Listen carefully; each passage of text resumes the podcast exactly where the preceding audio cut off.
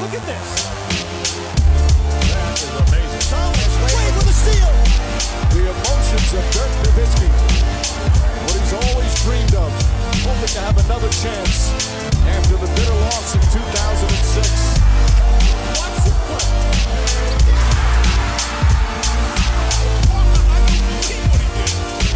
play. That is amazing. Hallo und willkommen zu Got Nexxt, dem deutschen Basketball-Podcast im Internet. Mein Name ist André Vogt und ich grüße euch zu einer neuen Folge unseres kleinen, aber feinen Basketball-Podcasts heute mit dem Fragen-Podcast am Freitag. Und der präsentiert natürlich von Manscaped.com. Geile Firma, geile Produkte, geiler Partner hier an dieser Stelle, muss ich auch dazu sagen. Und manchmal kriege ich von euch noch so Fragen nach dem Motto, ja, was würdest du denn empfehlen, womit steige ich denn mal ein bei Manscaped? Dann denke ich mir so, wow, die müssen ja relativ kurz dabei sein, weil ich rede ja schon seit 2 Jahren darüber. Aber ich bin natürlich gerne mit allen Tipps da. Und der Tipp, den ich einfach immer gebe, ist The Platinum Package 4.0. Da hat man eigentlich alles, was man braucht. Und man kann sich direkt mal anschauen, was brauche ich wirklich? Den Lawnmower 4.0 und den Weedwacker 2.0, also einmal für untenrum, so haben sie immer ihr Geld gemacht. Aber der Lawnmower, da kann man auch über anders mit die Haare rasieren. Ich habe es früher auch fürs Gesicht, als es noch keinen Beard Hatcher gab und so benutzt. Für den Kopf sowieso. Weedwacker bist du ja mittlerweile auch in der zweiten Version für Nase und Ohren. Dann gibt es Bodywash dazu, Shampoo und Conditioner. Gut, das ist bei mir, also habe ich verschenkt. Ein Deo, was überraschenderweise echt ganz gut ist. Es gibt noch einen Crop Preserver, Crop Deodorant. Da müsst ihr selber rausfinden, was die machen. Es gibt eine Shorts, es gibt eine Kulturtasche. Richtig gutes Zeug. Auch dabei ist dann dieses Abo-Modell, The Platinum Package, gibt es ja dann mit dem Peak Hygiene Plan, aber den könnt ihr direkt abbestellen, wenn ihr wollt. Ansonsten kriegt ihr da, glaube ich, alle 3 Monate immer wieder was zugeschickt, also Sachen, die halt verschleißen, wie zum Beispiel neue Klingen oder so. Von daher, ja, check's mal aus. Das ist ein großer Rabatt drauf und mit dem Code NEXT20 NEXXT20 gibt es sogar noch 20% mehr. Free Shipping ist drin und 30 Tage Geld-Zurück-Garantie auch. Von daher, ihr habt nichts zu verlieren. Außer Haare, aber das denke ich mal. Wenn ihr das kauft, dann das ist ja, deswegen macht ihr das ja. Kommen wir zu euren Fragen. Und zum einen muss ich sagen, es gab schon einen Podcast diese Woche. Gestern habe ich den ersten Teil der 6-teiligen Divisions-Preview hochgeladen, damit die in Walle. Mache ich ja jedes Jahr, dass 2 immer for free sind. Einer aus dem Osten, einer aus dem Westen. Gestern war der Westen dran. Southwest haben wir für alle reingestellt. Ich dachte mir, das wäre ganz witzig, weil das eben auch die Division ist, finde ich, wo man am wenigsten im Westen irgendwas voraussagen kann. Aber ganz spannend. Könnt ihr euch anhören, ist frei empfangbar. Die anderen beiden aus dem Westen und dann 2 aus dem Osten. Die gibt es natürlich dann als hinter der Paywall, wie man so unschön sagt, patreon.com/drehvogt. Da könnt ihr euch registrieren. Aber kommen wir zu euren Fragen. Joe Rizzo, langjähriger Hörer, fragt, inwiefern ist die Preseason aussagekräftig, beziehungsweise lässt sich etwas ablesen? Im Gegensatz zur NFL spielen ja wenigstens einige Stars, wenn auch verständlicherweise mit Minutenlimit. Ja, die Frage kommt jedes Jahr an der gleichen Stelle, deswegen beantworte ich sie relativ fix, falls ihr schon länger dabei seid. Das kommt drauf an. Das ist natürlich eine Antwort, die ein Cop-out irgendwo ist, aber es ist wirklich so. Also es gibt Mannschaften, die Teams zum Beispiel länger zusammen sind, die auch vielleicht schon ein paar Sachen erreicht haben in ihrer Version, die sie jetzt so darstellen, also mit dem Kader, den sie da haben. Da wird man in der Preseason relativ wenig ablesen können, wenn es der gleiche Trainer ist, die gleichen Leute.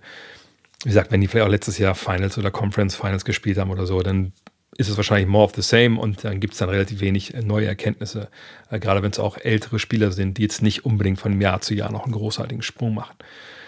Es gibt aber auch Teams und Spieler, da kann man sehr wohl eine Menge ablesen. Gerade Teams, die halt junge Akteure haben. Nicht unbedingt Rookies, die haben wir jetzt schon in der Summer League und so gesehen, aber Zweitjahresprofis, Drittjahresprofis. Zum Beispiel jemand wie Cade Cunningham, da lohnt es sich hinzugucken. Jemand wie Chet Holmgren, der natürlich eigentlich ein Rookie ist, nominell, aber jetzt schon ein Jahr in NBA-Umfeld unterwegs war.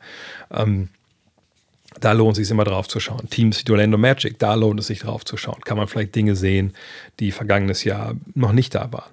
Allerdings muss ich auch sagen, dass es auch davon abhängig ist, wie diese Teams diese Preseason dann angehen. Ne? Wie ist die Rotation, wie viele Leute spielen.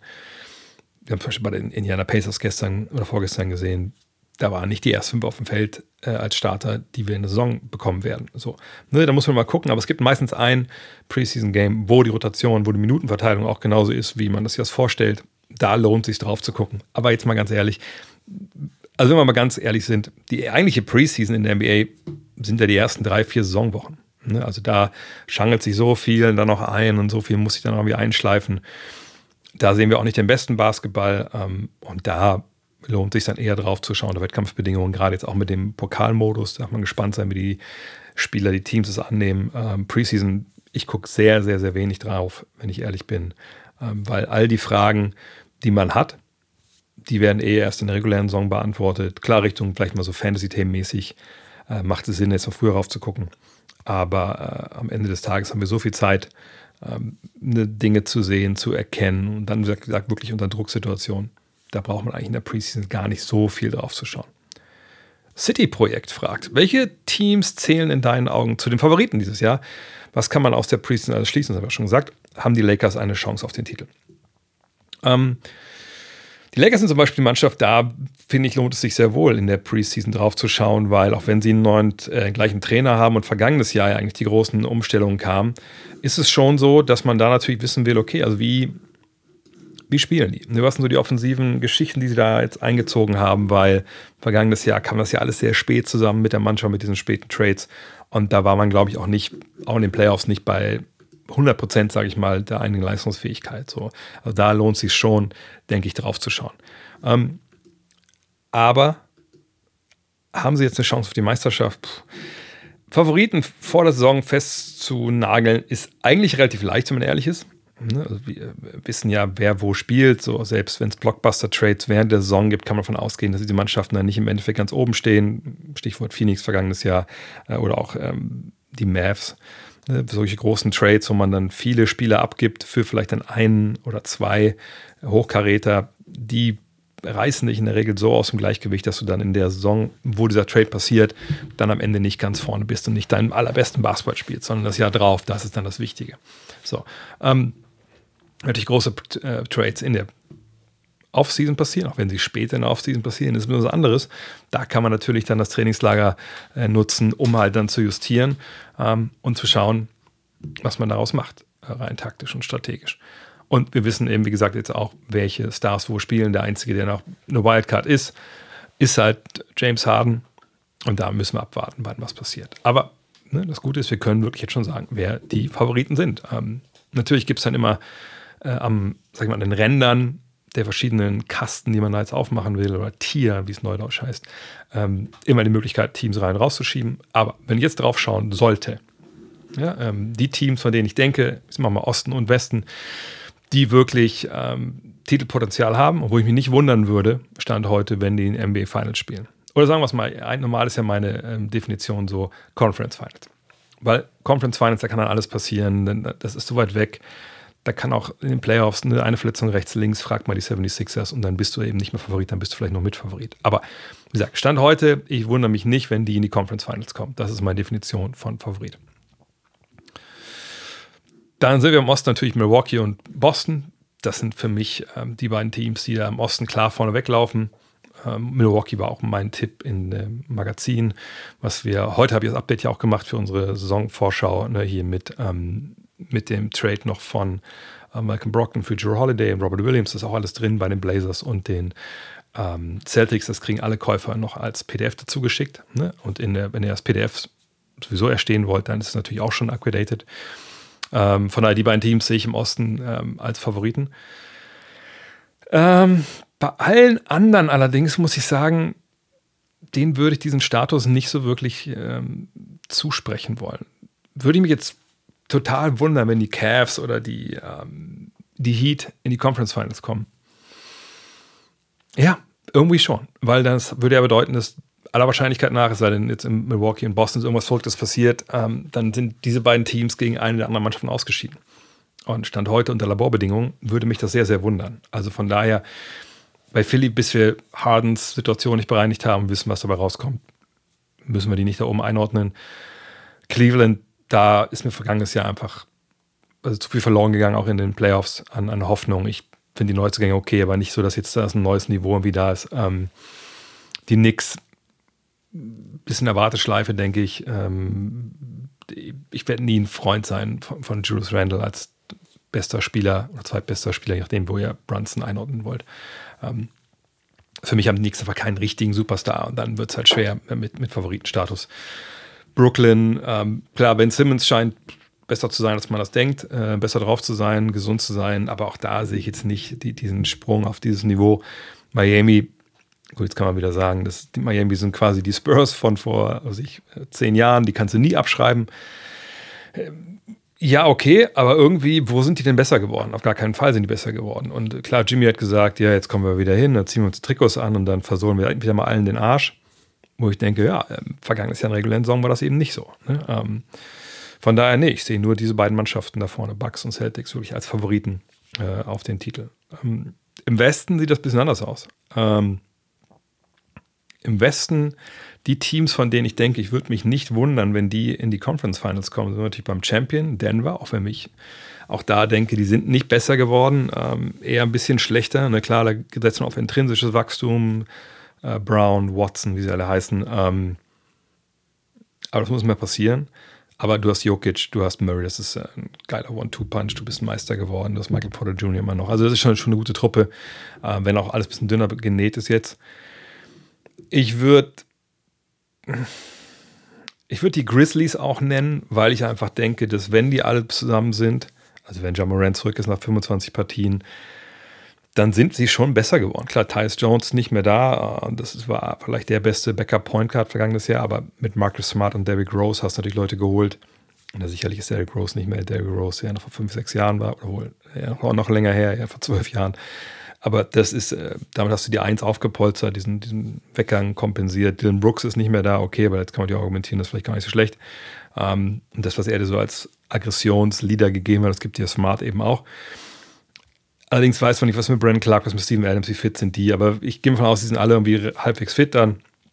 Dann würde ich mich nicht wundern, wenn die Grizzlies in die Conference Finals kommen. Dann natürlich die Suns. Das ist eine tolle Offseason gewesen, reden wir gleich nochmal drüber. Da würde ich mich nicht wundern, wenn sie in die Conference Finals kommen. Ja.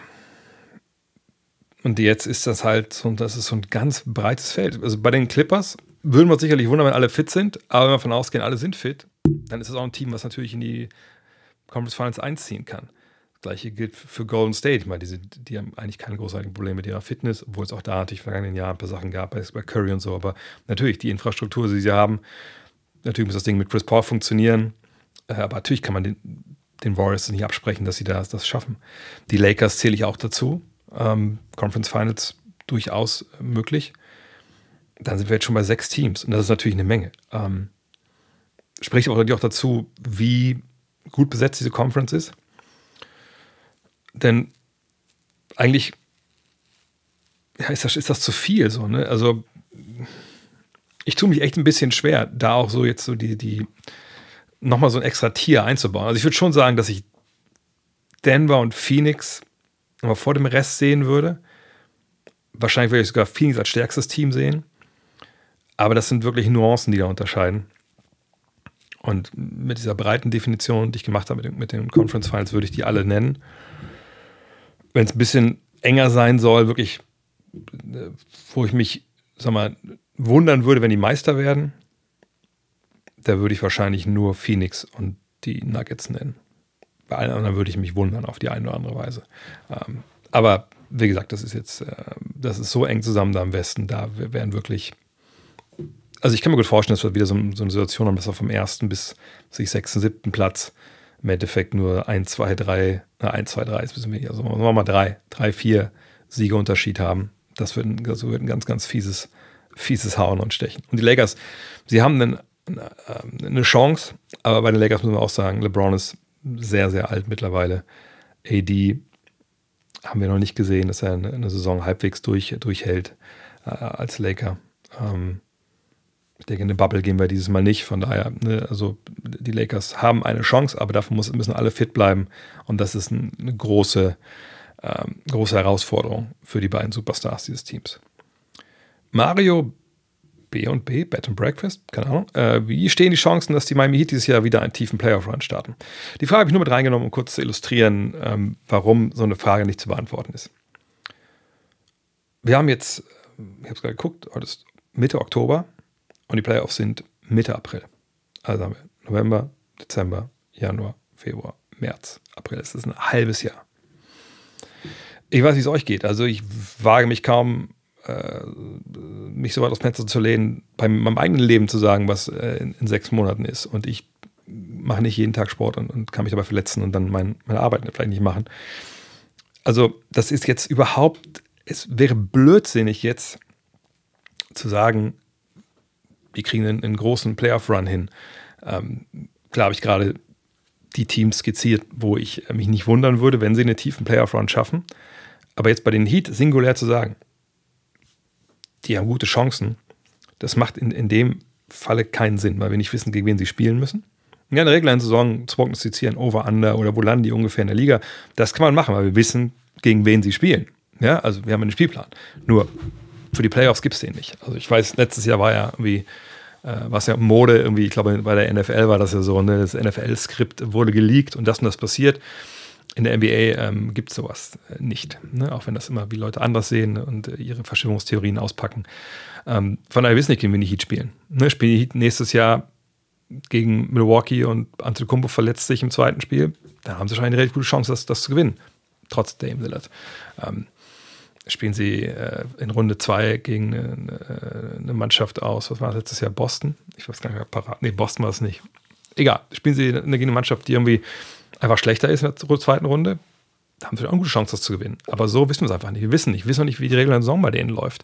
Ne, wenn sie es so abschenken, im Sinne von, wir fangen jetzt Basketball an zu spielen nach dem All-Star-Weekend, im vergangenen Jahr, dann wird es nicht leichter, wenn du früh auf Milwaukee und Boston triffst. Von daher, wir können das einfach nicht prognostizieren. Es kommt jedes Jahr das Gleiche an der Stelle. Matchups, Matchups, Matchups. Und solange wir die Matchups nicht wissen in den Playoffs, gebietet es sich auch nicht. Gerade bei solchen Teams, die Matchup-abhängig sind. Ne, Milwaukee und die Celtics sind nicht Matchup-abhängig. Das sind solch durchgeladene Kader, die nehmen, wie es kommt.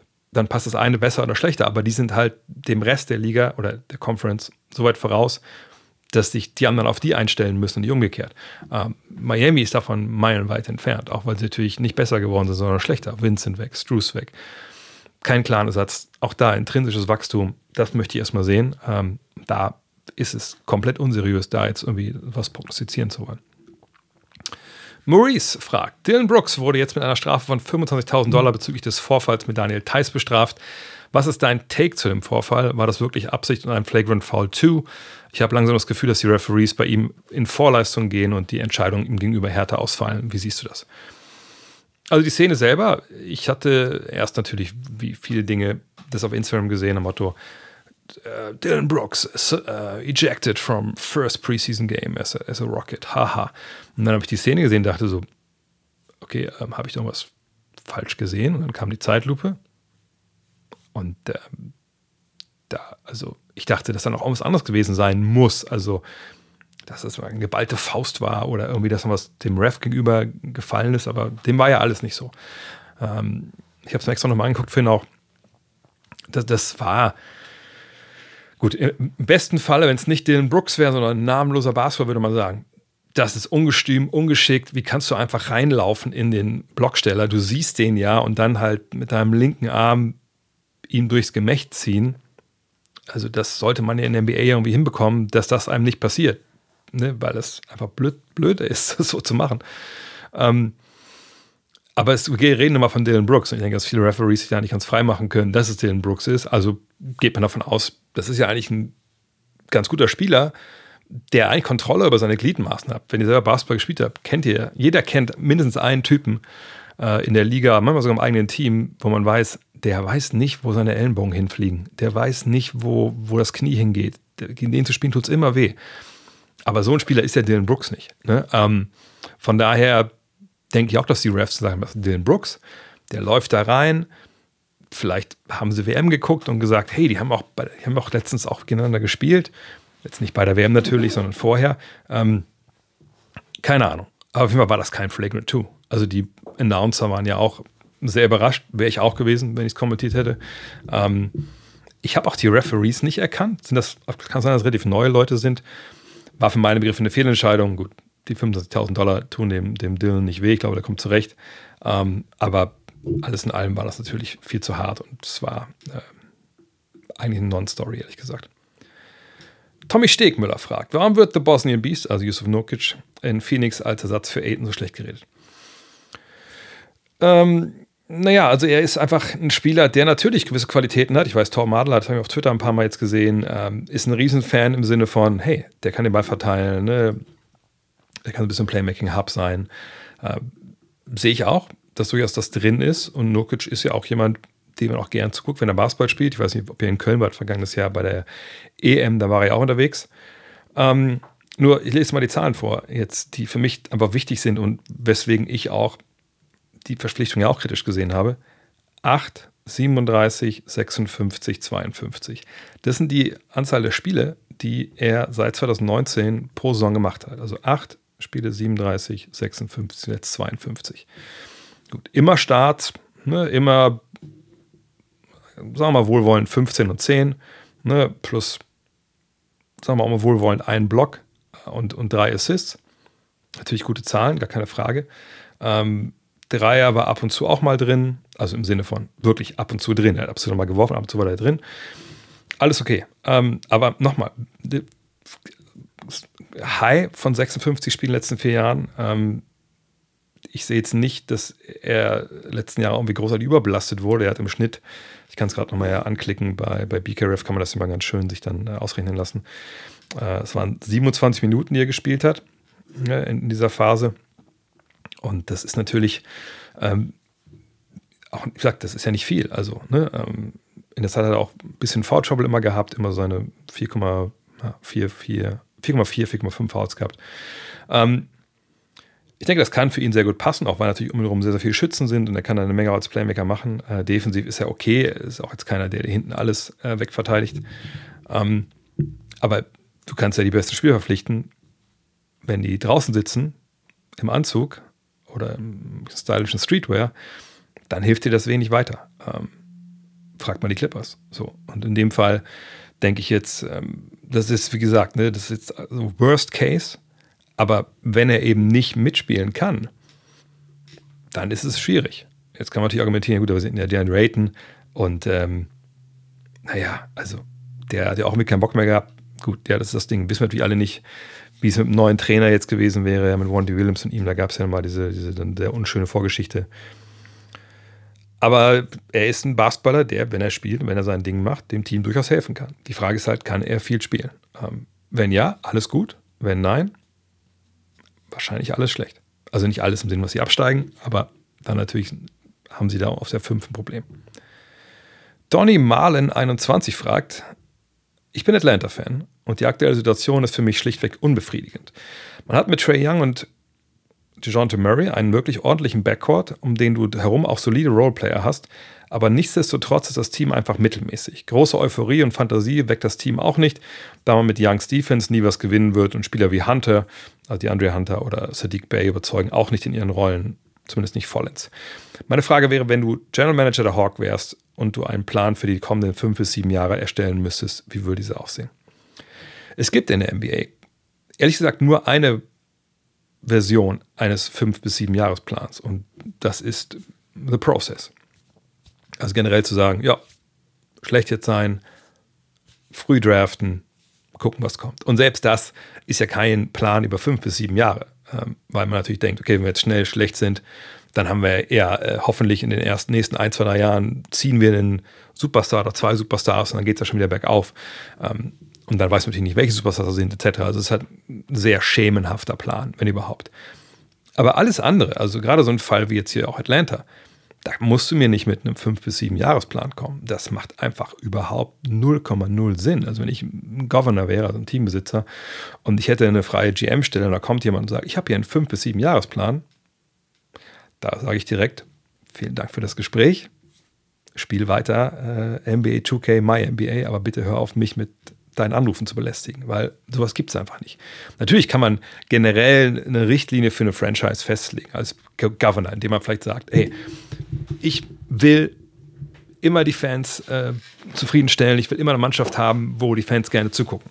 So läuft es ja in Miami. Ne? Also Pat Riley, ich will keinen Prozess, davon will ich nichts hören, ich will nichts hören von Lottery etc. Ich will, dass wir immer gut sind, ich will, dass ihr das Maximale rausholt, findet gute Spieler, egal wo, let's do it.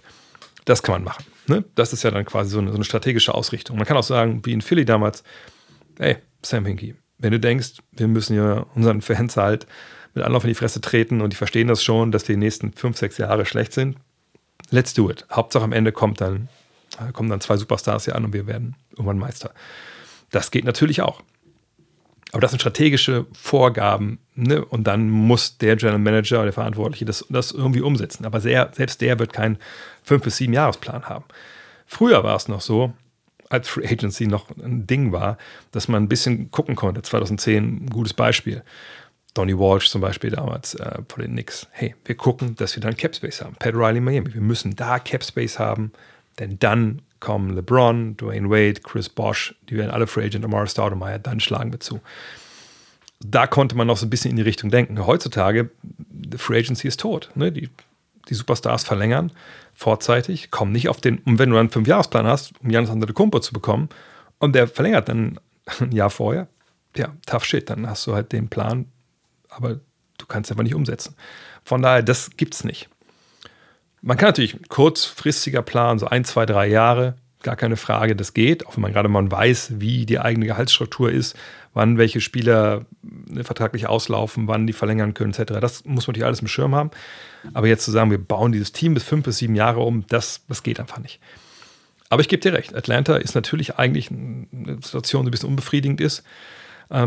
Ich würde aber darauf verweisen wollen, dass vergangenes Jahr es ja einen großen Neuzugang gab. Mit Quinn Snyder kam ein Coach, den ich nicht in Atlanta verortet hatte und auch bis heute nicht weiß, warum er wirklich das unbedingt wollte. Ich dachte, er hätte ganz andere Teams coachen können eventuell, aber er wollte dahin. Und er wusste ja, dass Trae Young da ist, DeJounte Murray, Clint Capella, DeAndre Hunter, Sadiq Bey, wie sie alle hießen. Auch noch John Collins, aber den haben sie jetzt fortgeschickt. Und jetzt darf man gespannt sein, was der jetzt mit einem Trainingslager da einziehen kann. Ich meine, die Playoffs waren ja auch vielleicht besser, als man das so gedacht hatte im Endeffekt. Aber für mich, ganz ehrlich, also wenn ich jetzt Atlanta-Fan wäre und ich würde jetzt nicht alles durch die gelb-weiß-rote Brille sehen, für mich fängt das bei Trae Young halt an. Solange ich Trae Young habe als Spieler, als Star, ne, als Mann, der den Ball viel in der Hand hat und der eben so verteidigt, wie er verteidigt, eben nicht, da denke ich, da hätte ich keinen Bock auf diese Mannschaft. Also zumindest, wenn wir keine großen Hoffnungen machen. So, und wenn man jetzt sagt, okay, ich bin jetzt GM, ich würde diesen Kader halt sehen, ich hätte keinen 5-7-Jahresplan. Ich würde als allererstes mich umhören, natürlich sehr, sehr diskret, was kriege ich eigentlich für Trae Young? Um einfach zu wissen, was der wert ist. Ich würde auch gucken, was kriege ich für Capella, ich würde gucken, was kriege ich für Murray, einfach um generell jetzt so, ne, mal abzuklopfen, was sind denn diese Spieler wert, die ich da habe. Und dann muss man halt mit Management und Besitzerschaft auf den Nenner kommen, was die grobe Ausrichtung ist. Also Neuaufbau oder mit dem, was wir da haben, weiterarbeiten und versuchen, eine einzelne kleine Entscheidung zu treffen oder eine größere Entscheidung gesagt, vielleicht Young weg, Capella weg, von mir ist auch Murray weg. Aber was für Spieler wollen wir dann holen? Aber ganz ehrlich, mein Plan wäre einfach zu sagen, hey, Young würde ich traden. Allerdings ist auch da, der Plan ist toll, wenn aber der Gegenwert nicht stimmt, dann macht es ja keinen Sinn. Von daher, also es gibt nicht diese langfristigen Pläne. Es gibt kurzfristiges Schauen und dann eine richtige Entscheidung treffen. Dennis Seifert fragt, man hört über die Jahre in diversen Previews oder Takes von dir zu Teams, wenn es um fragwürdige Defensive geht, öfters mal, ne, Klammer, also Häkchen, die kriegen das schon irgendwie hin. Häkchen. Wie jetzt bei dem Lillard-Trade. Ist es nicht aber besonders in den Playoffs, wenn das Spiel langsamer wird, nicht unheimlich wichtig, dass man diese Stops generiert? Ja, genau. Ist es wahnsinnig wichtig, Defense wins Championships, wenn die Offensive nicht total blind ist. Das, ne, ist ja nun mal dieses goldene Motto. Und natürlich ist es so. Aber es ist ja nicht so, dass wir zum Beispiel bei den Bucks sind. Du kriegst jetzt Damian Lillard und du gibst Jrue Holiday ab. Also du gibst einen der besten Verteidiger ab auf der Position und du kriegst einen der, sagen wir mal wohlwollend, der schlechteren Verteidiger auf der Position. So, und jetzt lassen wir mal die offensive Leistung und was das bedeutet, dass dieses Pick and Roll von Giannis und Dame einfach nicht zu stoppen sein wird.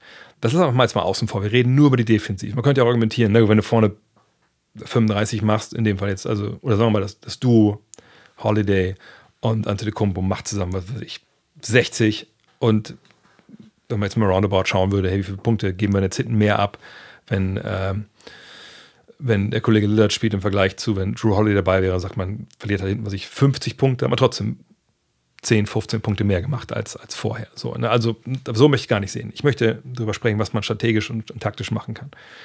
So, sprich, du bist der Coach, bist neu, ne? Adrian Griffin, du bist von ausgegangen, du hast Jrue Holiday, bis dann irgendwann der nicht mehr da war und jetzt weißt du, du hast den Kollegen Lillard.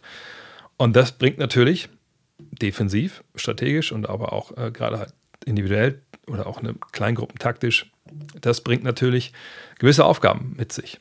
Denn na klar, du kannst die Uhr noch stellen, dass der schon in der regulären Saison getargetet wird, wie es so schön schlecht heißt, also dass man versucht, ihn anzugreifen, in Pick and Roll zu involvieren und dann muss halt Dame Lillard den besten Spieler des Gegners verteidigen, ne? Vielleicht einen bulligen Flügel, keine Ahnung. So. Und wie gehst du damit jetzt um? Und was mir oft zu kurz kommt bei solchen Takes, die man oft hört, oder so, naja, schlechter Verteidiger, da kann man nichts machen. Sorry. Dann denke ich mir so, ja, man könnte jetzt auch trinken zu Hause. Basketball ist halt kein Tennis. Ne? Klar, wenn ich im Tennis schlechte Rückhand habe und der Ball geht jedes Mal dahin vom Gegner, habe ich wahrscheinlich ein tierisches Problem, weil ich auch niemanden habe, sei denn ich spiele Doppel vielleicht, der da für mich stehen kann. Aber im Basketball ist ein bisschen was anderes. Und das habe ich die Antwort auf die Frage auch schon ein paar Mal gegeben, also was jetzt die Bucks angeht. Adrian Griffin und Co. haben jetzt aber die Aufgabe, ne, mannschaftstaktisch da bestimmte Maßnahmen zu ergreifen, die natürlich gefestigt werden müssen dann erstmal in der regulären Saison, um dann halt in den Playoffs zu greifen. Und natürlich muss auch jemand wie Dame Lillard jetzt gucken, okay, was kann ich oder was soll ich, ne, was wollen die Trainer von mir, wie kann ich das, was kommen wird, eben dieses Targeting, wie kann ich da die bestmöglichen Job machen? Er würde jetzt nicht anfangen, an der Mittellinie auf den Boden zu klatschen mit zwei Händen und dann da im Defensive Stance Leute wegzuverteidigen. Das wird nicht passieren, aber was kann er denn machen? Und da gibt es ein ganz schönes Beispiel, finde ich, wenn wir zurückdenken an die Finals zwischen den Cavaliers und den Warriors. Ich glaube, das Beispiel habe ich schon ein paar Mal gebracht. Steph Curry, so, wenn ihr euch mal die alten Dinge anguckt, so die ersten Finals zwischen diesen beiden Teams, wie oft der von LeBron James in die Pick-and-Rolls gezwungen wurde, immer wieder attackiert wurde. Und das war eine Schwäche von den Warriors. Ne? Das haben sie einfach dann ganz, ganz schwer kontrolliert bekommen. Und das Schöne ist aber natürlich, wenn man so eine Serie wieder und wieder und wieder und wieder sieht, kann man natürlich auch eine gewisse Evolution dann sehen. Weil es ist ja schön, wie es sind die gleichen Bedingungen, also Finals. Sicherlich kam mit Kevin Durant jemand dazu, der vorher nicht dabei war, der vieles geändert hat, aber eine Finals-Drucksituation, beide Teams kannten sich, die Hauptprotagonisten bis auf Durant waren die gleichen. Und da gibt es eine Sache, die sicherlich nicht alles gelöst hat, aber ich möchte sie nur hier anbringen, um zu erklären, was zum Beispiel noch wie Lillard machen kann. Was damals passiert ist, war eben, dass irgendwann, ich weiß gar nicht, welche Finals es waren, ich glaube, es waren die dritten dann, bei diesen Pick-and-Roll-Geschichten, die dann halt kamen, nicht einfach der Switch abgegeben wurde von Curry, ne, das sieht man ja oft. Ne, irgendwie verteidigt, Pick and Roll kommt, der Dribbler ist meinetwegen noch 2-3 Meter hinter der Dreierlinie und wartet einfach nur darauf, dass mir der Switch kommt und dann kann ich in die Aktion gehen. Und was dann halt Curry gemacht hat, war halt nicht wegzulaufen, nicht direkt zu switchen, nicht direkt sich an den Blocksteller zu klammern vielleicht, sondern wenn es zu diesem Switch halt kam. Also wenn der Verteidiger von LeBron den Block gestellt gekriegt hat, von Kyrie Irving zum Beispiel oft, ist er rausgerannt zu LeBron, hat ihn getaggt, also ist hin, auf ihn zu, hat ihn meistens noch so ein bisschen mit der Hand berührt und das hat LeBron erst natürlich so hinnehmen müssen, er wollte nicht direkt attackieren, damit erstmal jetzt der Switch natürlich auch gespielt wird und erstmal natürlich auch der Blocksteller aus dem Weg kommt, aber in dieser Zeit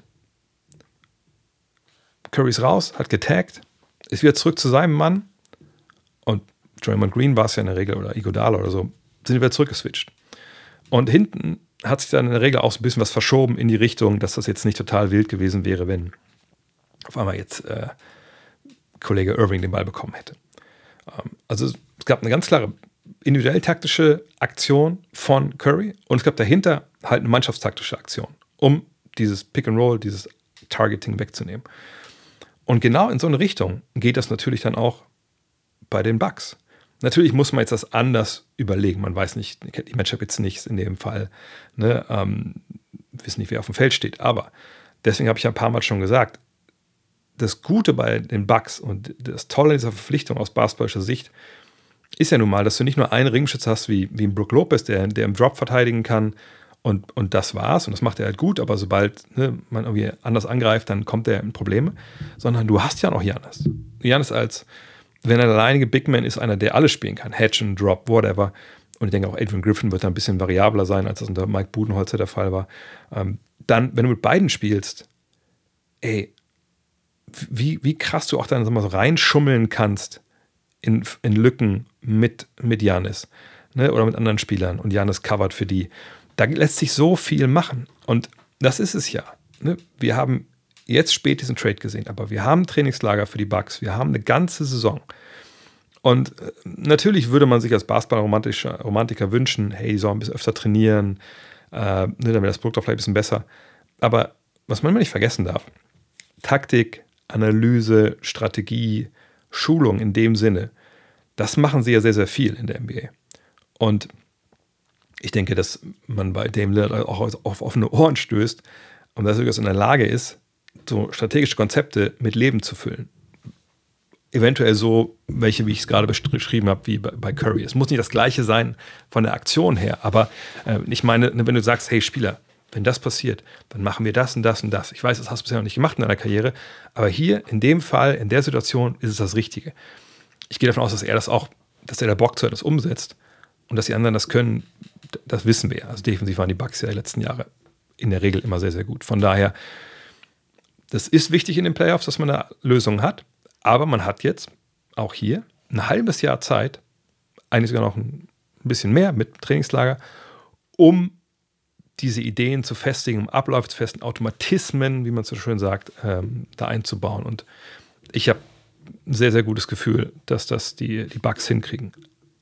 Heißt das, dass die auf jeden Fall Meister werden? Natürlich nicht. Die anderen haben ja auch Trainer, die anderen haben auch Konzepte. Und die Instinkte manchmal, wenn man ein Konzept hat, kann nicht jeder Spieler dann in jeder Situation dann direkt die richtige Entscheidung treffen. Deswegen spielen wir auch die Spiele. Aber ich mache mir da relativ wenig Sorgen, einfach weil du die lange Zeit hast, dich darauf vorzubereiten. Puh, viel geredet. Nehmen wir erstmal einen Timeout. Ja, komm kurz zusammen. Ich weiß nicht, ob ihr das merkt.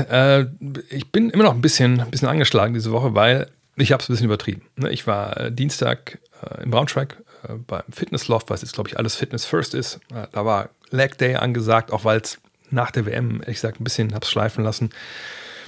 Das war dann schon im Studio schwierig, da die Treppen runterzukommen. Am nächsten Tag war es auch so schwierig. Und dann habe ich gesagt, na komm, ich habe meine Urban Sports Club Mitgliedschaft und das Schöne ist ja, man ist ja nicht an einen Standort gebunden.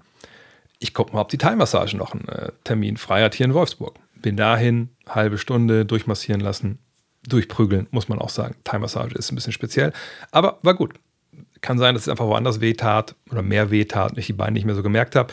Aber heute bin ich wieder so weit hergestellt, dass ich, Full Disclosure, wenn ich hier fertig bin, geht's wieder nach Braunschweig. Heute ein bisschen Rundumschlag. Wieder Beine, wieder Rücken. Aber ich habe die Woche wenig Brust gemacht. Auch nochmal da ein paar Sätze durchschieben, dass man am Wochenende ein bisschen locker machen kann.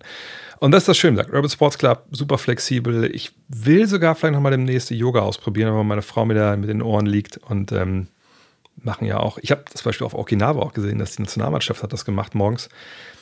Warum nicht? Mal was Neues probieren mit 49. Eineinhalb ist fast schon zu wenig, also fast 50. Denn Dank mit 50 ist nach wie vor das Ziel. Von daher, wenn ihr denkt, vielleicht habe ich auch ein paar sportliche Ziele und ich will flexibel sein, urbansportsclub.de. Ich kann es nur empfehlen, checkt's aus. Die nächste Frage kommt vom Steve Michael. Er fragt, nach den Trades im Winter für Kevin Durant und Kyrie Irving hieß es, die Suns und die Mavs bräuchten noch den Sommer 2023, um den Kader mit noch fehlenden Rollenspielen zu komplettieren.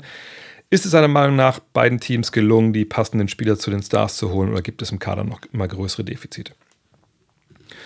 Ja, ich denke, das waren zwei vielleicht nicht total alles überragende Off-Seasons. Das ist auch schwer, wenn man halt so,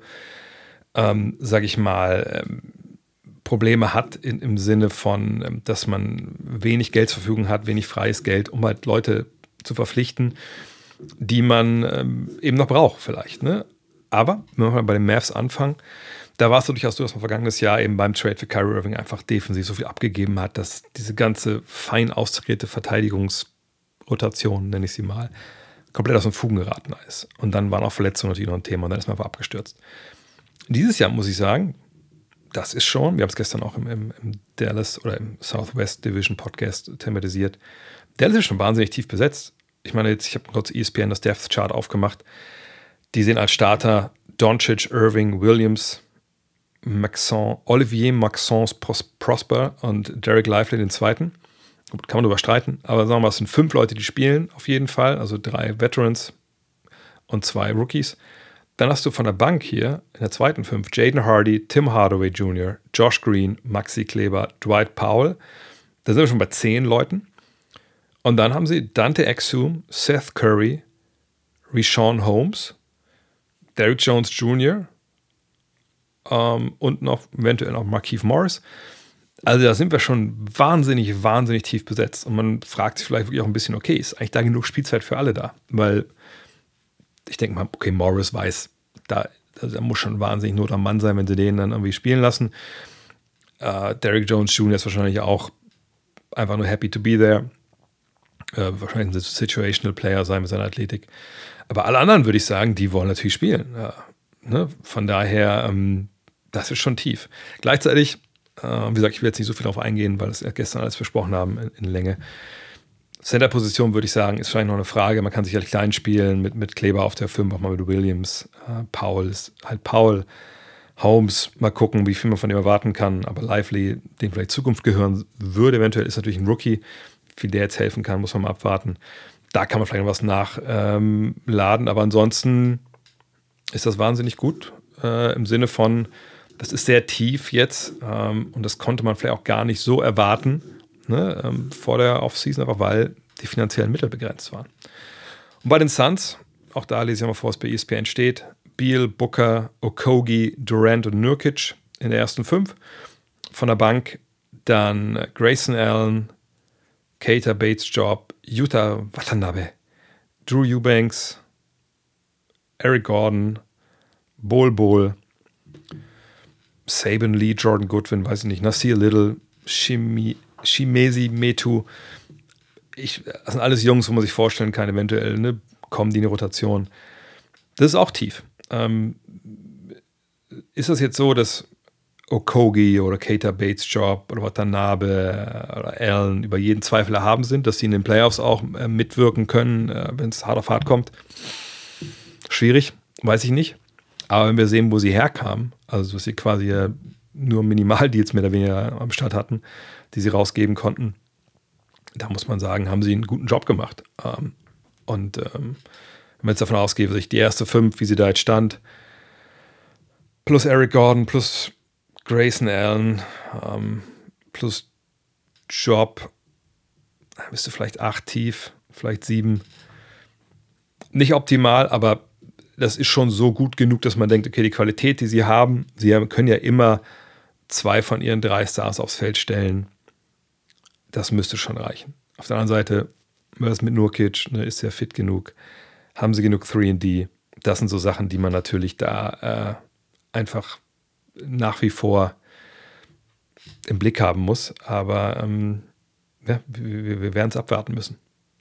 John Cooper Works fragt, ist DeAndre Ayton für dich ein MIP-Kandidat? Schwierig. Also MIP-Kandidaten, da reden wir ja meistens von Leuten, die einfach komplett ihre Erwartungen überreißen. Also wo man sagt, ey, von DeAndre Ayton, wenn wir jetzt direkt bei dem Beispiel bleiben, da habe ich erwartet, dass der ungefähr das bringt, was er die letzten Jahre gebracht hat. Und das sind so 17, 18 Punkte, 10 Rebounds, sagen wir mal einen Block.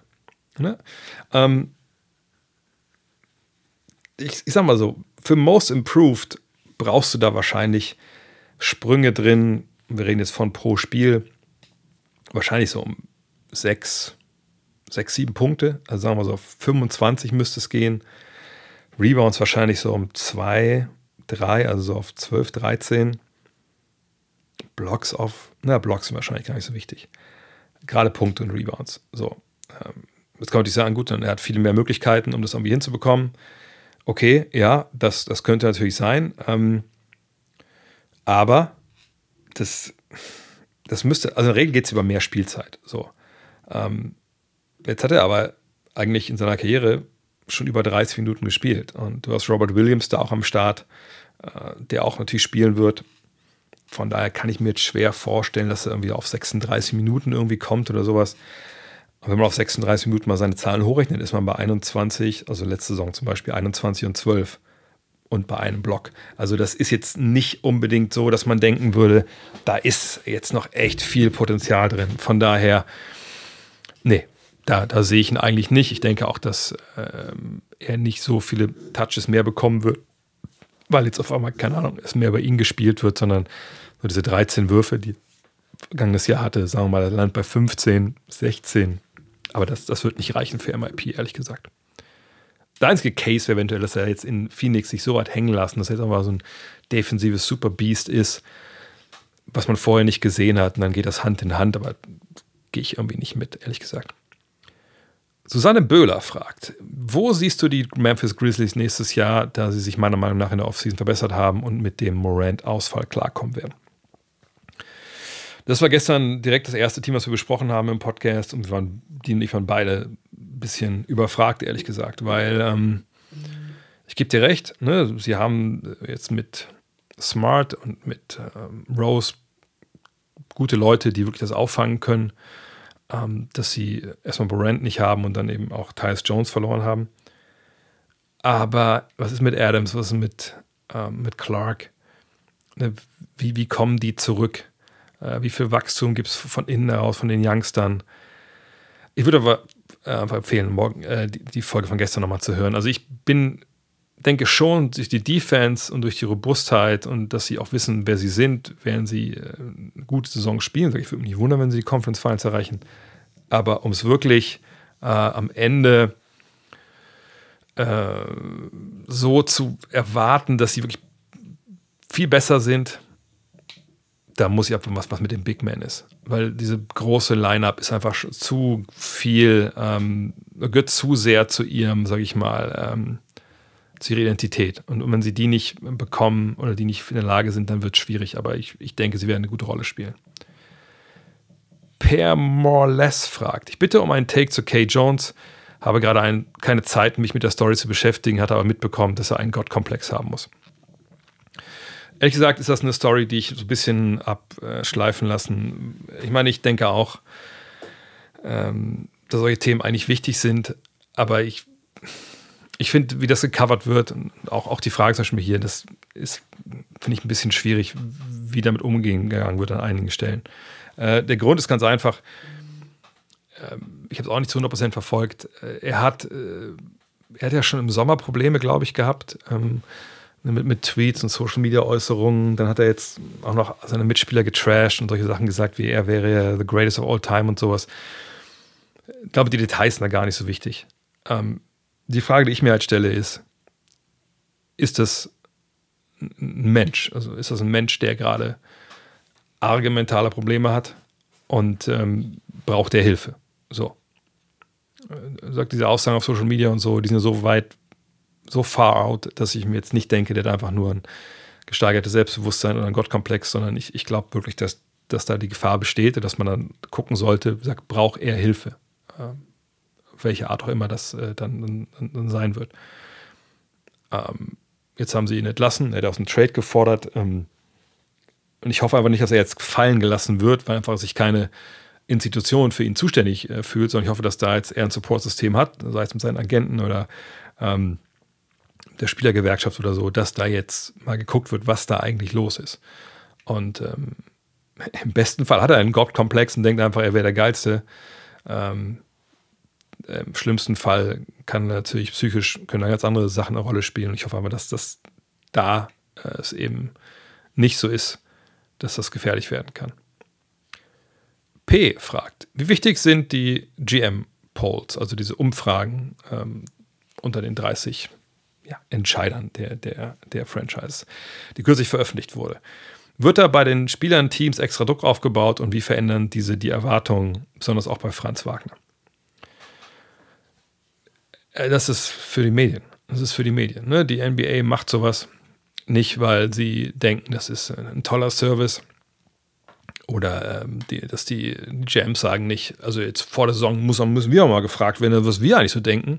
Sondern das ist im Endeffekt ein Tool der NBA, damit Leute über die NBA reden und eben auch früh in der Saison über die NBA reden. Und dann verpflichtet man halt die Leute, die es eigentlich wissen müssen, die General Manager oder die Entscheider, die Kaderarchitekten, wie man den Job dann nennen wollt, die sollen doch gucken, hey, wer wird MVP, etc. pp. Ihr kennt ja diese Posts. Aber die werden gemacht, und dann sind die draußen und dann reden da die Leute drüber, ein, zwei Wochen und dann sind die weg. Punkt. Also ich kann mich nicht erinnern, dass irgendwie mal im April nach Ende der regulären Saison jemand gesagt hat, okay, jetzt gucken wir mal, was die GMs eigentlich vor der Saison gedacht haben, wer MVP wird. Oder jetzt, ich muss um MVP-Award abstimmen, wen haben eigentlich die GMs vor der Saison da gesehen. Das ist einfach, es ist nur PR, es ist nur, nur das. Es ist interessant, da mal reinzugucken, was da so steht, gar keine Frage, aber es hat null Bedeutung. Null. Also denkt ihr, Franz Wagner geht jetzt auch nur ein Müh anders in die Saison, wenn er in irgendeiner Umfrage davor kommt oder nicht? Also ich glaube stellenweise, dass sehr überschätzt wird, wie viel von solchen Geschichten bei den Spielern im richtigen Leben ankommt. Ne? Also ich meine, klar, Social Media oder auch andere Dinge in den normalen Medien, das kann belastend sein für Akteure, gar keine Frage. Deswegen, jemand wie LeBron James, dann geht dann immer Zero Dark 30 dann in den Playoffs, also lässt dann gar nichts an sich ran, was ja vollkommen richtig ist und auch, sollte auch so machen. Ich glaube, Fans sehen einfach dann viel öfter da irgendwelche Problemchen und denken, das ist ja schlimm und so. Und Spieler denken, who cares? So, ich mache hier meine Arbeit jeden Tag, darauf konzentriere ich mich. Von daher, da wird kein Druck aufgebaut oder irgendwas. Das ist eine nette Spielerei, die Liga von den Managern möchte. Die Medien schreiben rüber, die Fans sprechen rüber und gut ist. Doc Rivers fragt, der YouTuber Clayton Crowley ging in seiner GOAT-Serie Making the Case Tim Duncan auf die Beziehung Pop und Duncan ein, also Greg Popovich, Tim Duncan, beim Thema Who Made Who, sei es im Gegensatz zu Belichick und Brady hier eindeutig, dass Pop der beste Coach wegen Duncan ist. Würdest du zustimmen? Ich muss aber ein bisschen anders noch erklären. Also ich habe es auch angeguckt, die Stelle, und es geht ja darum, dass Popovich eben sicherlich ein guter Trainer ist, aber er wäre ja nie im Leben so erfolgreich gewesen, wenn nicht Duncan vorn weggegangen wäre als Leader. Es wird dann eine Studie zitiert, wo geschaut wurde in erfolgreichen Sportteams, was haben die alle gemeinsam? Und die haben alle gemeinsam gehabt einen Captain, einen Spieler, einen Superstar, der vorangegangen ist, der selbstlos war. Und so wird das ein bisschen argumentiert. Ehrlich gesagt, sehr flach wird es argumentiert und sehr simpel. Und dann wird eben dieses Ding gemacht, bei Belichick und Brady wäre es ja nicht klar, oder es wäre klar, dass Brady von Belichick gemacht wurde und nicht umgekehrt, oder dass der Erfolg der Patriots, also wahrscheinlich gleich viel dann auf die beiden abstrahlt, obwohl es nicht so ganz klar war. Also ich bin auch kein Freund von diesen Videos, wo Leute irgendwie sich ein Skript schreiben, dann erzählen die das einfach. Und gehen ja nicht in die Tiefe, aber egal. Jedenfalls, wenn man es so verstehen möchte, und ich weiß nicht, weil es nicht genau ausformuliert wurde, wie man es verstehen soll, dass bei Belichick und Brady klar ist, dass der Trainer wichtiger war als der Spieler und bei Pop und bei Duncan ist es eben umgekehrt, dann muss ich sagen, hat wahrscheinlich Clayton Crowley nicht unbedingt viel von der NFL gesehen letzten Jahre, weil ich denke nicht, dass die New England Patriots, vielleicht bin ich da auch kein Experte, mit Sicherheit bin ich da kein Experte, aber ich würde nicht sagen, dass die jetzt eine wahnsinnig tolle Zeit hatten, seit Tom Brady weggegangen ist. Und ich glaube, Tom Brady ist zwischendurch einmal eine Super Bowl-Champion geworden. Und wenn ich die Tabelle richtig lesen kann, sieht es in New England momentan auch nicht wirklich gut aus.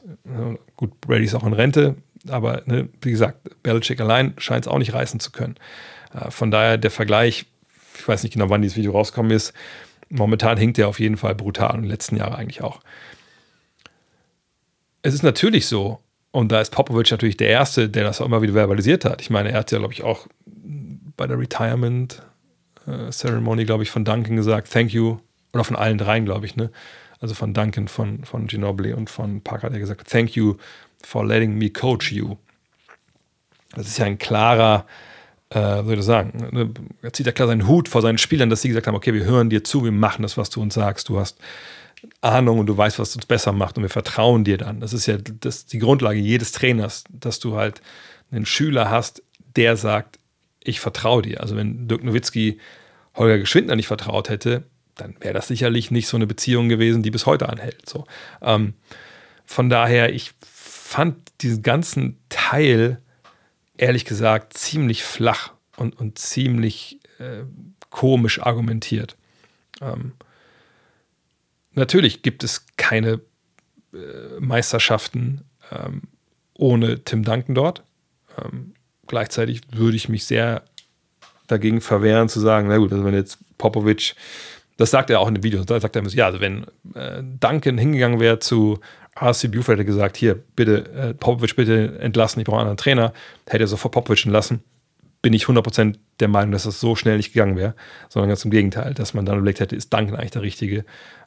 Oder zumindest, also das ist immer nicht, dann entscheidet man sich für den Superstar, dass man dann nicht sofort Popovich direkt rausnagelt. Aber das ist eine ganz andere Frage. Die Frage ist einfach, wenn du jetzt Popovich ersetzt mit irgendeinem anderen Trainer, ne? Wir reden nicht von Pat Riley oder was weiß ich, wer aktuell, oder Phil Jackson oder so, irgendein anderer Trainer. Und dann erwartest, dass diese Spurs ähnlich erfolgreich sind. Dann muss ich sagen, nein, das würde ich 0,000 unterschreiben. Ne, sicherlich ist es auch nicht so, wenn du Tim Duncan wegnimmst und du gibst Greg Popovich Purvis Allison, dass sie dann auch die ganzen Titel gewinnen. Nein, das natürlich auch nicht. Aber ich frage mich, warum man überhaupt Who Made Who fragen muss in der Hinsicht. Aber so wie es da argumentiert wurde, muss ich sagen, das ist rich, wie die Amerikaner sagen. Steffen Kugler fragt, würdest du sagen, dass die NBA sportlich gesehen expandieren sollte? Man hat schon den Eindruck, dass viele Mannschaften, besonders im Westen, ziemlich gute Kader haben und es fast schon zu wenig Platz für einige Talente gibt.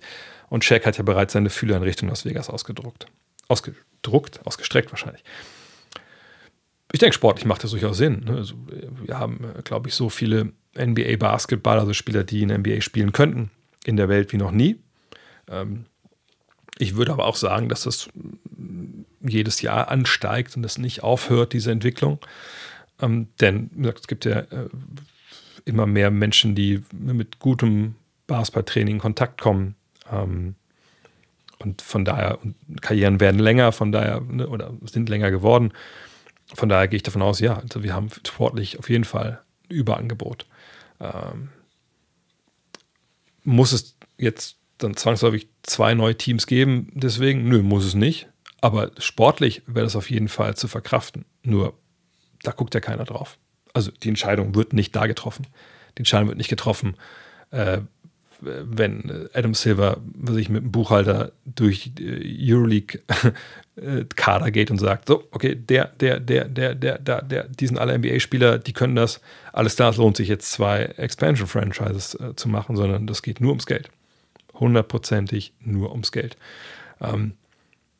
Von daher, also sportlich hätte man sicherlich auch schon vor 10 Jahren genug Talent gehabt, um zu expandieren, aber es geht ums Geld. Und das ist der einzige Grund, warum das noch nicht passiert ist bisher. Aber es war auch wieder zu lesen jetzt, wenn der neue TV-Vertrag verhandelt ist, dass dann das Thema Expansion wirklich auf der Tagesordnung ist. Dann hat man ja auch Sicherheit, was der nächste TV-Vertrag bringt und was da an Geld reinkommt. Illegal D fragt, wie ist die Entwicklung in der WNBA in den vergangenen 10 Jahren bzw. im Frauenbasketball insgesamt zu bewerten? Ich hatte mir kürzlich einen 2023er Highlight Reel angeschaut und ich finde den Sprung als gigantisch. Ich denke, es geht ums Spielerische. Ja, also natürlich, es ist eine Entwicklung, die ist sehr, sehr erfreulich, spielerisch. Ich denke aber auch, dass es ich will gerade von 2013 bis jetzt in der NBA, ja, ist ein bisschen schwierig, das so global zu sehen. Allerdings hast du jetzt ja auch nicht, man kann es auch global, also du hast ein Highlight-Video gesehen, also das ist ja auch nicht global im Endeffekt, dass man jetzt sagt, okay, vor 10 Jahren war die WNBA, hat so Basketball gespielt, jetzt spielen die so. Ich denke, was man durchaus sagen kann, ist, dass natürlich die WNBA davon lebt, genau wie die NBA auch, dass sie natürlich Superstars haben und dass die einfach gut ausgebildet sind und wirklich auch besser werden. So. Und wahrscheinlich sieht man da den Sprung ein bisschen klarer, weil sich, denke ich, das ganze Thema Frauensport auch in den USA, natürlich beinhaltet das auch den Basketball, in den letzten 15, 20 Jahren auch, ich will nicht mal sagen professionalisiert hat, sondern einfach, dass es da mehr Möglichkeiten gibt. Ja, also wir hatten ja vor 2 Jahren diese Kontroverse da im NCAA-Tournament, als die eine Spielerin der Oregon Ducks, hat sie, glaube ich, gespielt, gesagt hat, hier ist der Kraftraum der Männer und das ist unser Kraftraum. Irgendwie nur so ein mieser Zugturm. Das sind Sachen, das war ja nicht nur in diesem Moment da zu sehen, sondern das sind ja Geschichten, die schon die flächendeckend durch die USA und auch wahrscheinlich auch bei uns in Europa so sind, dass diese Anlagen und die Möglichkeiten und die Begebenheiten, die für Frauen erstmal besser werden mussten und gerade für Frauen, die eben auch Profisport betreiben wollten. Und das hat, glaube ich, da viel damit zu tun. Plus natürlich, dass man, glaube ich, auch im Coaching jetzt von Frauen, auch in jungen Jahren, dass man mehr weiß, was möglich ist, und dass man auch sichtbare Vorbilder hatte, die Dinge getan haben, die man vielleicht so nie auf dem Schirm hatte. Das ist ja genau das Gleiche wie, klar, Big Men haben vielleicht nicht gedacht, dass sie Dreier werfen sollten, bis das Dirk Nowitzki mal gemacht hat. Und wenn du dann in der Highschool bist und du bist schon 2,7 Meter oder so, du wirfst Dreier, der Trainer möchte das vielleicht nicht unbedingt, aber du sagst, hey, Nowitzki macht das auch, ich mach das trotzdem, oder du machst es auf dem Freiplatz, dann lernst du es halt vielleicht auch.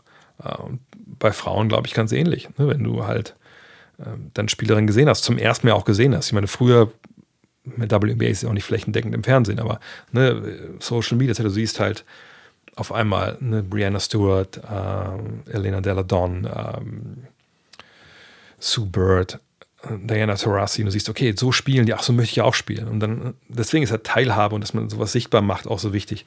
Und so würde ich das hauptsächlich erklären wollen, dass es in den letzten Jahren einfach diesen riesigen Sprung gab. Mr. Hyde fragt, und das ist Premiere, das ist die erste Frage, die von bluesky.social hier eingereicht wurde. Da habe ich ja einen Account gemacht. Also wer da vorbeikommen möchte, auch da kann man jetzt Fragen stellen. Bei der Weltmeisterschaft hatte ich das Gefühl, dass die Rotationen deutlich größer sind als bei NBA Playoffs. Dort heißt es ja oft, die Rotation reduziert sich auf 8 Spieler. Bei der WM waren es schon vorher eher 10. Gibt es dafür eine Erklärung, warum das unterschiedlich gehandhabt wird, oder ist mein Eindruck falsch? Naja, also es gibt natürlich vor allem 2 Unterschiede, die man immer erstmal auf dem Schirm haben muss. Das eine ist 48 Minuten Spielzeit in der NBA, 40 Minuten in der FIBA. Das würde natürlich eigentlich dafür sprechen, dass man sagt, na gut, NBA, dann musst du ja eine tiefere Rotation haben, wenn du 48 Minuten gehen willst in den Playoffs, als bei einer WM mit 40 Minuten. Dann muss man sagen, ja gut, das mag so sein, aber in den Playoffs spielst du nicht jeden Tag oder jeden zweiten Tag. Also vor allem, wenn du mal davor gerückt bist in den Playoffs. Das war natürlich bei der WM durchaus so. Und das ist ein Grind. Natürlich ist das ein Grind.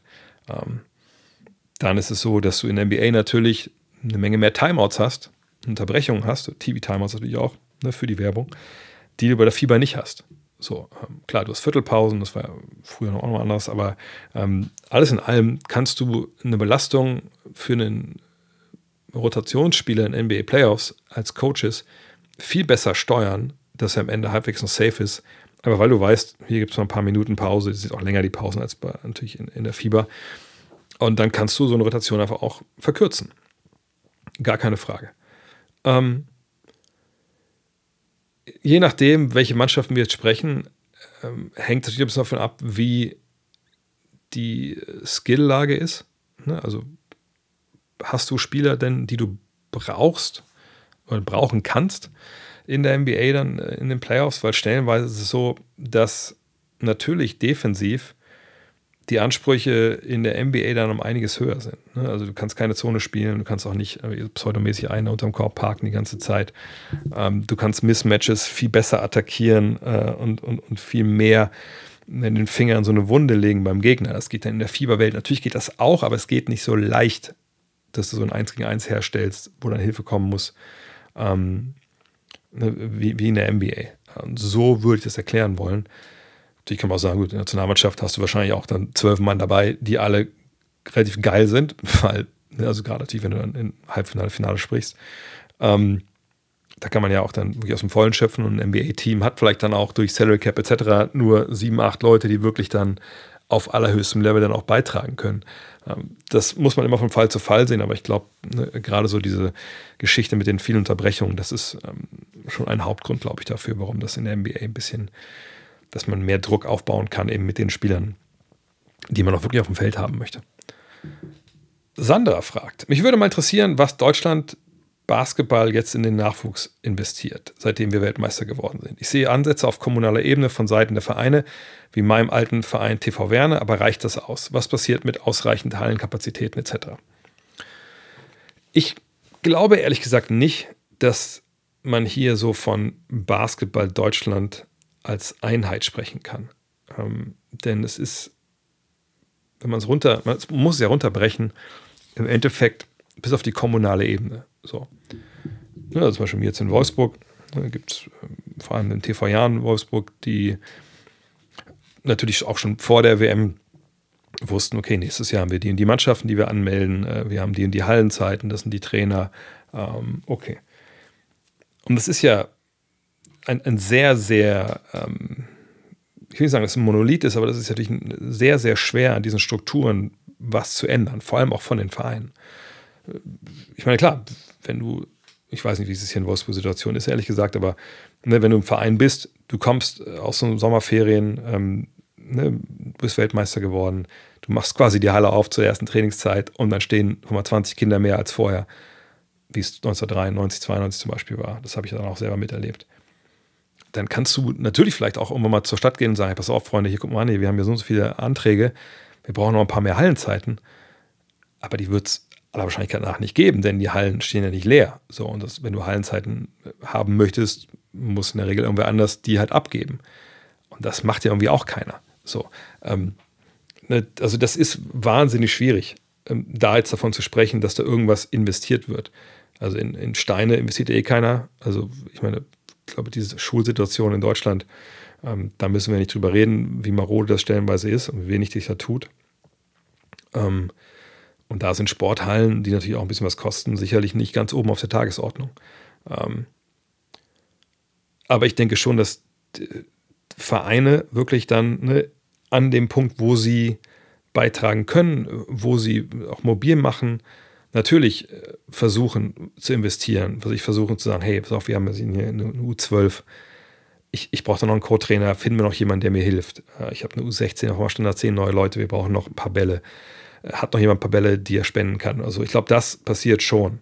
Lass uns doch mal ein Jugendcamp machen.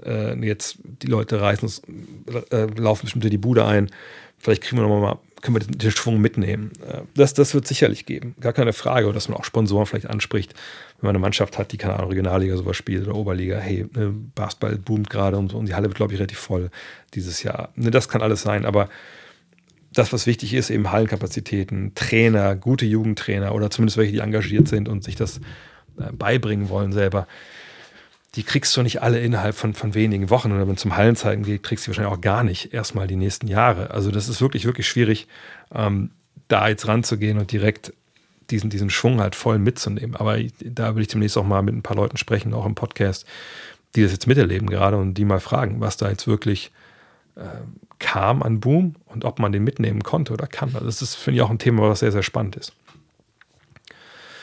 Olli, und damit kommen wir zum Punkt Sonstiges, fragt, welches Team sollte den Slam Dunk Otter aus dem Zoo in Oregon sein? Habt ihr vielleicht gesehen? Ich glaube, das Video ist schon ein bisschen älter, von diesem Otter, der im Wasser schwimmt, dann hat er so einen kleinen Basketball, dann hängt da so ein kleiner Korb und dann dunkt den Ball immer da rein.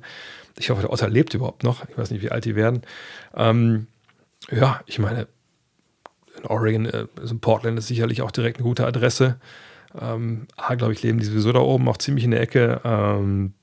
Ich denke nicht, dass die Trailblazers großartig jetzt Attraktivität noch brauchen, aber junge Mannschaft, wenn das ein junger Otter ist, kommt er sicherlich auch mit den anderen Athleten da klar. Ich denke, Portland wäre da schon ein guter Spot. Sascha Unger fragt, machst du wieder einen Fantasy-Podcast? Ja, ich denke schon. Ich weiß ja, ob ich letztes Jahr einen gemacht habe. Ich glaube ja, aber ich weiß nicht.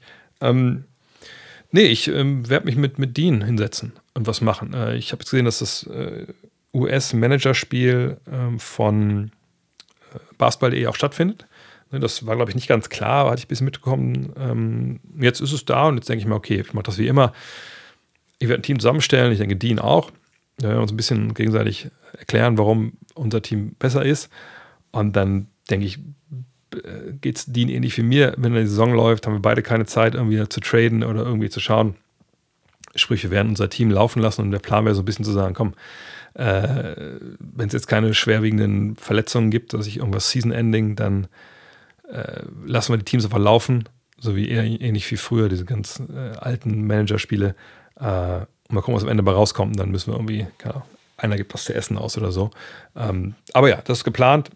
Ich hoffe, wir kriegen das alles noch hin jetzt. Es geht auch schon bald wieder los, aber heute Abend spreche ich auch wieder mit Dean und machen wir die Northwest Division und irgendwann werden wir auch den Fantasy-Podcast mit einbauen. Ich denke, ich mache auch wieder eine Division und so. Das kriegen wir schon hin. Abschließend noch eine Sache, weil mir solche Sachen immer so ein bisschen leid tun, aber in dem Fall jetzt versuche ich es einfach mal auf diesem Wege. Und zwar, ich habe letzte Woche darüber gesprochen, über meine Pause bei DAZN, sagen wir es mal so. Und ich habe unglaublich viele Einreichungen bekommen von euch, also von Leuten, die mir geschrieben haben und von ihren eigenen Erfahrungen mit dem Thema Hilfeangebote, auch lange, lange Geschichten stellenweise. Und ich wollte an der Stelle nur sagen, ich lese das alles. Ich kriege das alles auch mit. Ich habe leider oft einfach nicht die Zeit, da zu antworten. Bei einigen habe ich es getan, bei vielen auch nicht. Und ich, wie gesagt, ich habe momentan so viel zu tun mit Saisonbeginn. Also tut mir leid, wahrscheinlich werde ich auch nicht mehr antworten. Aber ich habe das alles gelesen und wollte einfach nochmal tierisch bedanken bei allen, die sich gemeldet haben. Und einfach auch euch auch an der Stelle nochmal sagen, hey, also ich hoffe aber, dass ihr das in den Griff bekommt. Denn ich komme mir auch natürlich wahnsinnig privilegiert vor, wenn ich dann auch dann Sachen lese, eure Geschichten dazu lese. Und ich weiß halt, dass ich natürlich jetzt einen Job nicht mehr mache dieses Jahr, der natürlich finanziell dann fehlt, gar keine Frage, aber ich kann es mir durch die ganz anderen Sachen, die ich mache, natürlich auch leisten, auf Sachen zu verzichten. So. Ich weiß, dass viele von euch, die mir geschrieben haben, dass das eben nicht so ist. Und da habe ich wirklich auch mitgefühlt, weil ich so denke, ja, man, die Situation, also so wie es mir ging davor, vor ein paar Wochen, wenn ich dann ein Bewusstsein gehabt hätte, ohne dich, ohne dein Einkommen geht das ja mit der Familie auch nicht weiter. Das hat dann schon ein bisschen aus mich zumindest mitgenommen, als ich es gelesen habe. Von daher vielen, vielen Dank für alle, die sich da gemeldet haben. Ich drücke euch allen die Daumen, dass sich das wieder einrenkt und bei denen sich eingerenkt hat, hoffe ich, dass es bei mir auch so gut klappen wird. Aber eigentlich sieht es momentan ganz okay aus. Von daher, ja, wollte ich nur noch mal gesagt haben, nicht, dass ihr denkt, der blöde Penner, der löscht direkt die Mails oder so. Nee, das habe ich durchaus alles gesehen. In diesem Sinne, wenn ihr euch freuen wollt, freut euch heute Abend auf die Northwest Division in der Preview dann im Supporter-Bereich. Freut euch auf die nächste Woche, die NBA-Preview. Und wenn das dann durch ist, gibt es auch wieder Interview-Podcasts. Das ist jetzt ganz klar oben auf der Priorität diese Saison. Aber da erzähle ich alles drüber, wenn wir durch sind mit dem ganzen Stress jetzt zum Saisonstart. Und ja, wünsche ich euch schon mal ein schönes Wochenende. Und dann sprechen wir uns allerspätestens am Dienstag wieder. Dann mit der nächsten Rapid Reaction. Bis dann. Ciao.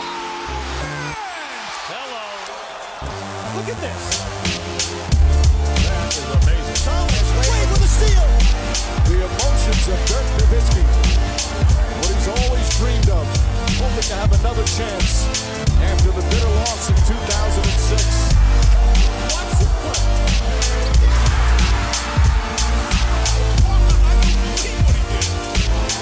That is amazing.